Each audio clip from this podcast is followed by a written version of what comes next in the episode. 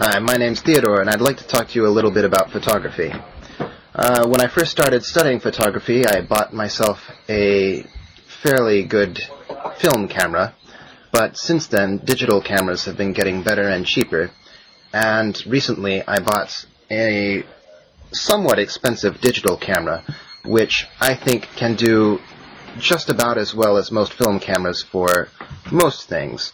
I'm particularly into photojournalism, so digital is fast and it gives me all I need for photojournalism.